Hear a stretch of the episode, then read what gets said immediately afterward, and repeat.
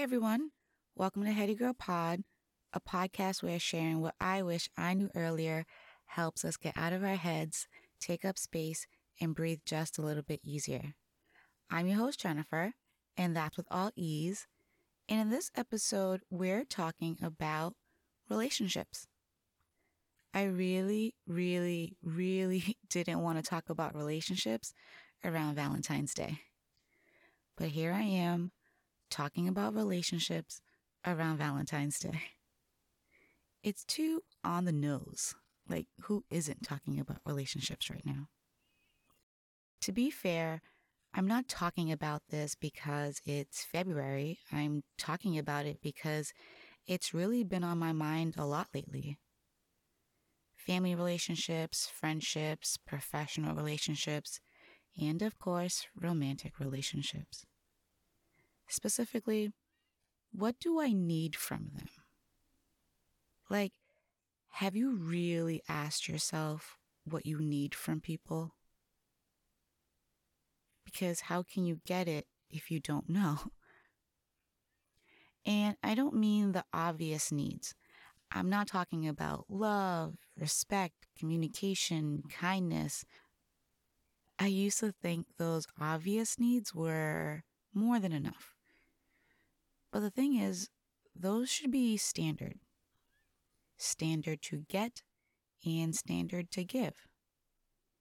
Or at least the expectation should be standard. I'm not saying any of us are perfect at giving and receiving them 100% of the time. We're all flawed humans. I still have a lot of work to do. But still, even though we might fail at it sometimes, those things should still be standard expectations with people. I'm not talking about those things.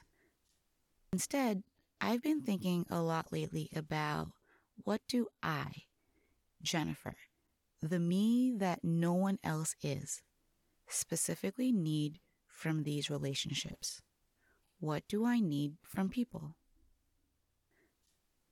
To be honest, the old me the me before practicing getting out of my head and processing out loud, that old me would have just made up a list of words that sound like nice answers to have. People who are dependable and thoughtful and funny, you know, those kind of words. But this new me, we're looking at patterns. What have my past and current relationships taught me about my needs? What did I get from them that brought out the best version of me?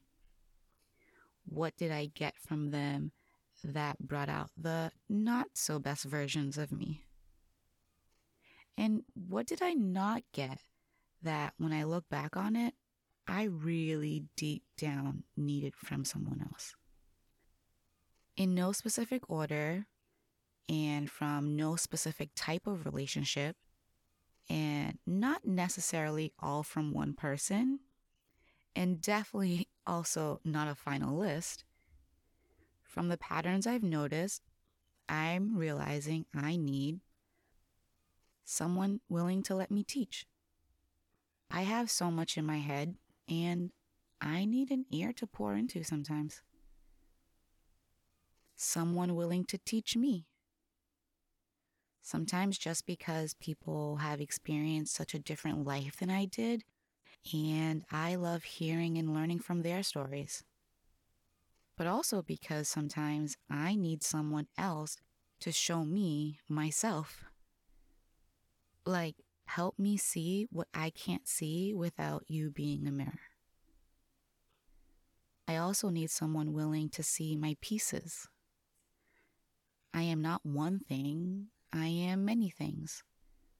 Some things are amazing, and some things are not so amazing. I'm not very good at hiding any of my pieces.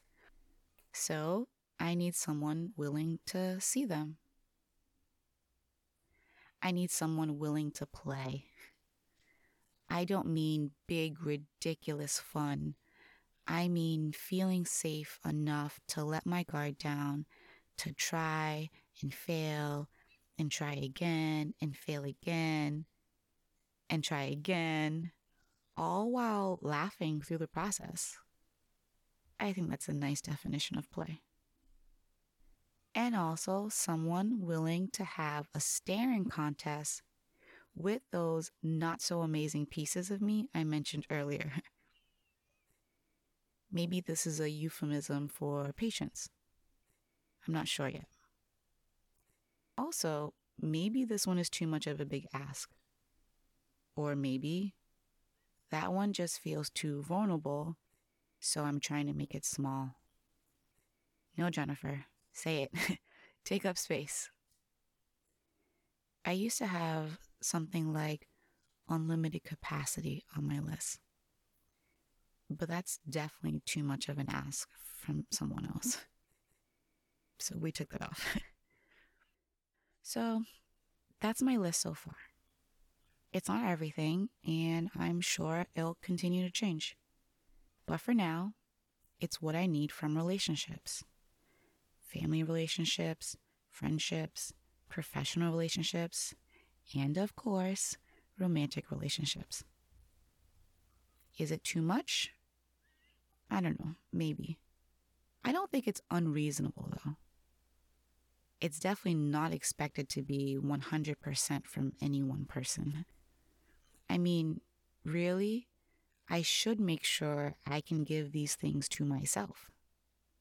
You know, fill my own bucket. Yes, I agree.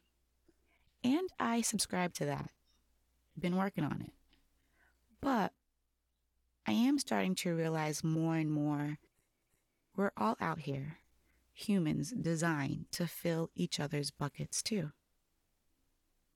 This just happens to be the current Jennifer specific bucket list. My needs. Maybe next week I'll talk about my offerings. just no more relationships talk around Valentine's Day. So, yeah, that's what I wish I knew earlier. Needing from other people is not wrong. See the patterns and make the list specifically yours. And hopefully, now you know it sooner. Well, that's it for our episode today. Thanks so much for listening in. Be sure to subscribe, and if you haven't already, find me on Instagram at HeadyGirlPod to say hi, send in a question, or share something you wish you knew earlier. Until next time, I hope you find many moments to breathe deep and take up space. Bye.